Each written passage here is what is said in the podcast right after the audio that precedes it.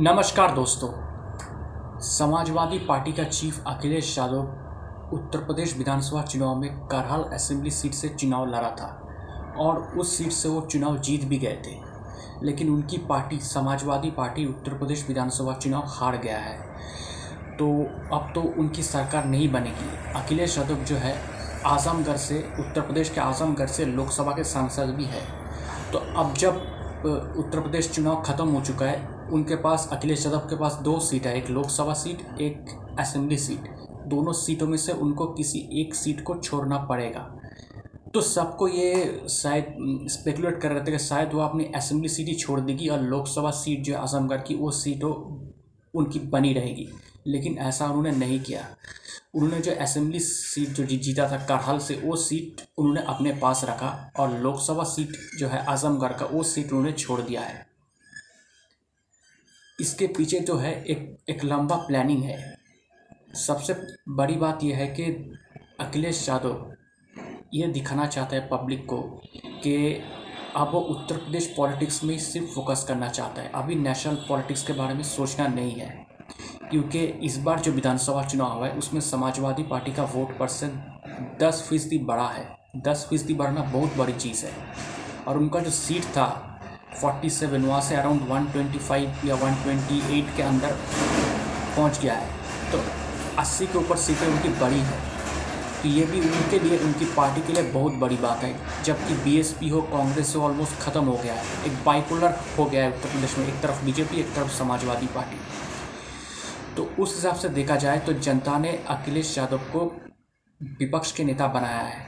और उसको देखते हुए अखिलेश यादव ये चाहते हैं कि आने वाला जो पाँच साल है 2022 से 2027 तक को उत्तर प्रदेश पर ही फोकस करें as a leader of opposition और उत्तर प्रदेश जो कि मुद्दे हैं, जो सरकार काम मतलब जो भी सरकार ठीक से काम नहीं करेगी, उसको वो उठाएगा और उसका प्रोटेस्ट भी वो करेगा। अगर पाँच साल से उनको लगता है अगर कोई अच्छा काम कर देते हैं तो फिर पब्लिक जो है उनके अंदर एक ट्रस्ट हो जाएगा कि अगर पब्लिक को लगा क्योंकि एक बात मैं बता दूँ कि 2027 में बीजेपी का 10 साल की सरकार हो जाएगी। 2017 से चल रहा है बीजेपी की सरकार 2017 से 2027 10 साल के एंटी इनकम्बेंसी उत्तर प्रदेश जैसा बड़ा स्टेट में बहुत ही बड़ा होता है। तो अगर पब्लिक को लगता है कि इस बार हमें बदलाव करना चाहिए तो फिर अखिलेश यादव को चुन सकते अगर वो ऐसा लीडर ऑफ़ अपोजिशन अच्छा काम करते हैं। तो इस प्लानिंग से उन्होंने उत्तर प्रदेश में एमएलए बने रहेंगे। और पिछला जो था उनका मतलब अखिलेश यादव का जो पिछला साल मतलब पिछला मतलब 2017 से 2022 योगी आदित्यनाथ का जो पहला कार्यकाल था, उसमें अखिलेश यादव उस तरह से एक्टिव नहीं थे as a leader of opposition उनका एक्टिवनेस कब हुआ? चुनाव से एक दो महीने पहले। तब वो रैलियाँ करने लगे लोगों से कम्युनिकेट करने लगे तो इसे पब्लिक के बीच उस तरह से वो इम्पैक्ट बना नहीं पाया कि वो उन पर भरोसा किया जा सके। इसलिए इस बार अखिलेश यादव पहले से ही ये भरोसा जताना चाहता है लोगों को हाँ मैं आपके साथ हूँ, ट्वेंटी फोर आवर्स आपके लिए काम करूँगा। तो ये उनका प्लानिंग है और मुझे लगता है ये सही डिसीज़न भी है, क्योंकि अगर ऐसा करते हैं तो सामने जो चुनाव है 2024 लोकसभा चुनाव है, उसमें भी शायद उनको फ़ायदा हो सकता है, उनके सीटें बढ़ सकता है।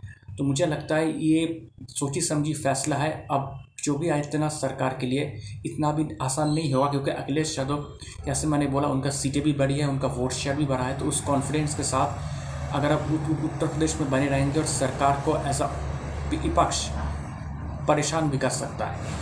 तो लड़ाई जो है, ये जो पॉलिटिकल फाइट है, ये दिलचस्प होने जा रहा है और देखते आगे आगे क्या होता है। दोस्तों, मेरा नाम प्रियोव्रत गांगुली है। मैं एक राजनीतिक विश्लेषक हूँ तो आपको मेरा पॉलिटिकल एनालिसिस कैसा लग रहा है? अगर आप मुझे, मेरे एनालिसिस के बारे में या मुझे कोई का कमेंट करना चाहते, कोई मैसेज सेंड करना चाहते तो आप मुझे ईमेल कर सकते हैं। मेरा ईमेल आईडी आप देखना, मेरे प्रोफ़ाइल पर है Mishti man nine eight the rate of Gmail dot com Mishti man M I S T I M double A N nine eight the rate of Gmail dot com शुक्रिया।